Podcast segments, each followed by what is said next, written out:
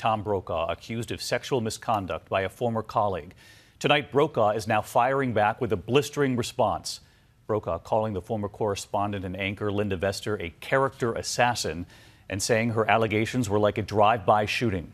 Here's ABC's Eva Pilgrim. Tonight, longtime NBC nightly news anchor Tom Brokaw is facing sexual misconduct allegations from a former colleague.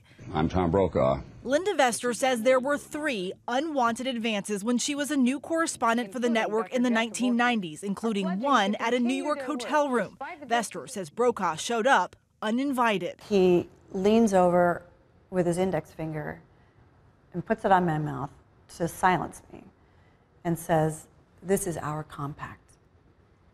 And at that point, he took the same hand, reached behind my head, and tried to force me to kiss him. But I didn't say anything because he could ruin my career.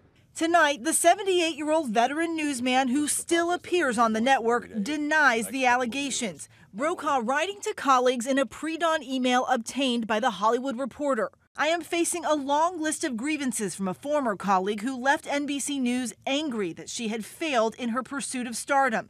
My family and friends are stunned and supportive.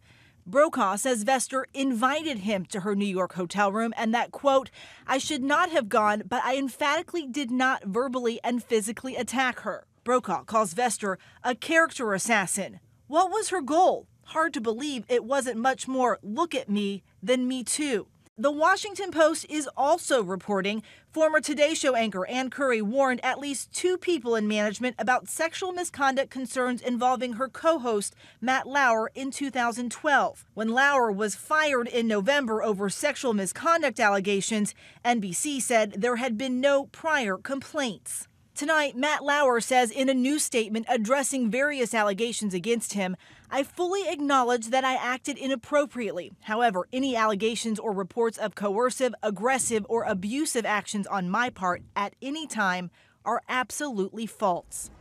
David Tom Brokaw was supposed to give the commencement address at Sacred Heart University. He has canceled, saying he does not want to be a distraction. Tonight, NBC News Chairman Andy Lack saying in a message to staff that the network is committed to a workplace environment where everyone feels safe and protected.